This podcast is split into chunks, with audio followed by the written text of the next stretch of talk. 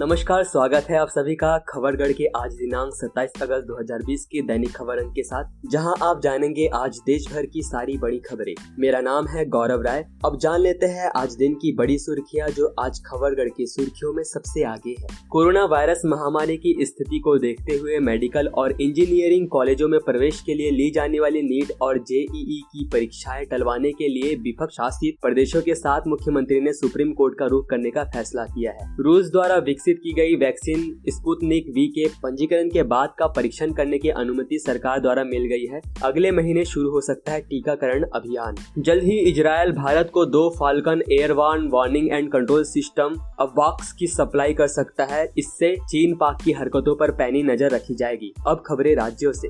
उत्तर Pradesh. Allahabad high court के द्वारा प्रदेश में कोरोना संक्रमण के बढ़ते मामलों को देखते हुए मंगलवार को अपनी टिप्पणी में प्रदेश में 15 दिन के लिए लॉकडाउन लगाने की बात कही जाने के बाद उत्तर प्रदेश सरकार के प्रवक्ता और प्रदेश के कैबिनेट मंत्री सिद्धार्थ नाथ सिंह ने बुधवार को कहा कि प्रदेश में लॉकडाउन जैसे हालात नहीं है और यहाँ की स्थिति अन्य प्रदेशों के मुकाबले काफी बेहतर है। उन्होंने कहा है कि आबादी के लिहाज से पूरे देश में कोरोना मृत्यु दर सबसे कम उत्तर प्रदेश में है। महाराष्ट्र की ठाकरे सरकार ने महाराष्ट्र लोक सेवा आयोग MPSC की सभी परीक्षाएं फिलहाल स्थगित करने का बड़ा निर्णय लिया है। आने वाले दिनों में MPSC परीक्षाओं की नई समय सारणी घोषित की जाएगी। इस विषय पर बुधवार को राज्य मंत्रिमंडल की बैठक में MPSC की परीक्षा टालने का निर्णय लिया गया है। बिहार सरकार के शिक्षा विभाग ने 2 बड़े फैसले लिए हैं। अधिकारियों के लिए अब बीएड की अनिवार्यता खत्म कर दी गई है। साथ ही बिहार शिक्षा सेवा नियमावली में भी संशोधन किया गया है। बिहार शिक्षा सेवा प्रशासनिक के अधिकारियों की ओर से लंबे समय से ये मांग उठने के बाद शिक्षा विभाग ने मुहर लगाते हुए फैसला लिया है कि बिहार शिक्षा सेवा के लिए अब बीएड कोर्स पूरा करने की अनिवार्यता नहीं रहेगी और बिहार शिक्षा सेवा नियमावली में इसके लिए आवश्यक संशोधन भी कर दिया गया है। शिक्षा विभाग के अपर सचिव गिरिवर दयाल सिंह द्वारा इस मामले में अधिसूचना जारी कर दी गई है। पश्चिम बंगाल सीमा शुल्क विभाग द्वारा बुधवार को लगभग 35 करोड़ रुपए मूल्य की 25 प्राचीन मूर्तियों को बरामद किया गया है।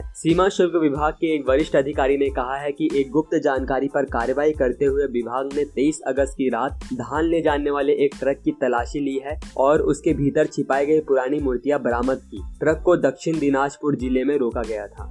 मध्य प्रदेश। इंदौर में एक निजी अस्पताल में मनमानी वसूली करने पर जिला प्रशासन ने कार्रवाई शुरू की है। बताया जा रहा है कि कोरोना मरीज के इलाज के लिए 6 लाख का बिल दिए जाने के मामले में भंवरकुआ स्थित एप्पल अस्पताल को नोटिस जारी किया गया है। साथ ही 3 सरकारी डॉक्टर्स को भी नोटिस दिए गए हैं, जो अनुमति नहीं होने के बाद भी वहाँ इलाज के लिए गए हैं। तमिलनाडु। ऑक्सफोर्ड यूनिवर्सिटी की विकसित वैक्सीन कोविड शील्ड का राजीव गांधी सरकारी सामान्य अस्पताल और श्री रामचंद्र अस्पताल में वैक्सीन का मानव परीक्षण होने जा रहा है। जानकारी के मुताबिक 18 साल या उससे अधिक उम्र के 300 स्वास्थ्य स्वयं सेवकों पर वैक्सीन का मानव परीक्षण किया जाएगा। राजस्थान सरकार द्वारा प्रदेश में 7 सितंबर से सभी धार्मिक स्थलों को खोलने के लिए दिशा निर्देश दिए गए हैं। हालांकि मंदिरों में दर्शन को आए श्रद्धालुओं को मास्क लगाना अनिवार्य होगा। इसके साथ ही सोशल डिस्टेंसिंग का भी ध्यान रखना जरूरी होगा। कर्नाटक में इंफोसिस फाउंडेशन की सुधा मूर्ति की सहायता से शिवाजी नगर में सभी सुविधाओं से लैस कोविड-19 अस्पताल का निर्माण किया गया है। राज्य के चिकित्सा शिक्षा मंत्री डॉक्टर केके सुधाकर के अनुसार एक पूरी तरह से सुसज्जित कोविड-19 अस्पताल 4 महीने की कड़ी मेहनत के बाद तैयार हो गया है। आपको बताते चले कि अस्पताल में 130 सामान्य बेड,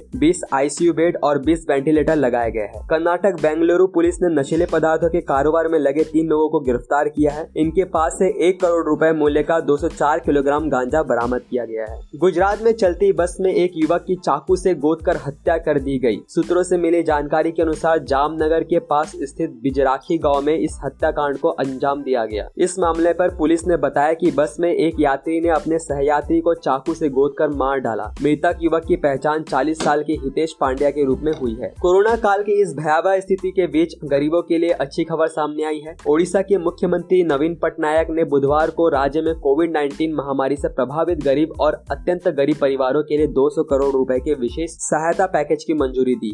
नवीन पटनायक ने राज्य में कोविड-19 के हालात और उसके प्रबंधन की समीक्षा बैठक के दौरान इस स्पेशल पैकेज की मंजूरी दी। केरल में लोक सेवा आयोग ने बुधवार को अपनी आधिकारिक वेबसाइट पर केरल प्रशासनिक सेवा प्रीलिम्स परीक्षा 2020 के रिजल्ट घोषित कर दिए हैं।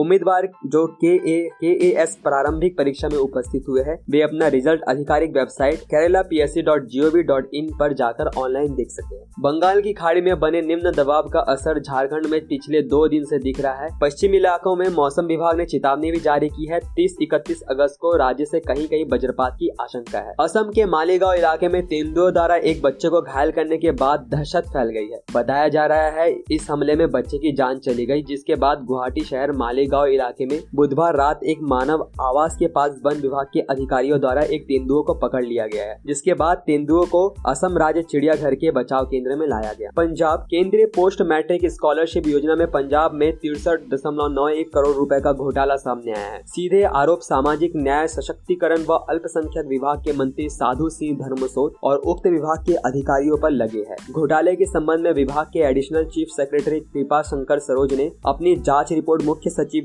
महाजन को भेजी है। पंजाब में कैबिनेट मंत्री सुखजिंदर सिंह रंधावा, श्याम सुंदर अरोड़ा और गुरदीप सिंह कंगर सहित 23 विधायक कोरोना संक्रमित हो गए हैं। संक्रमित लोगों में कांग्रेस के 13, अकाली दल के 6 और आम आदमी पार्टी के 3 विधायक शामिल हैं। छत्तीसगढ़ में बाघों की संख्या में 2018 से 2014 के बीच भारी गिरावट दर्ज की गई है। 2014 में हुई गणना में 46 बाघों की उपस्थिति दर्ज की गई थी। 4 वर्ष बाद 2018 की गणना में यह संख्या घटकर 19 रह गई है।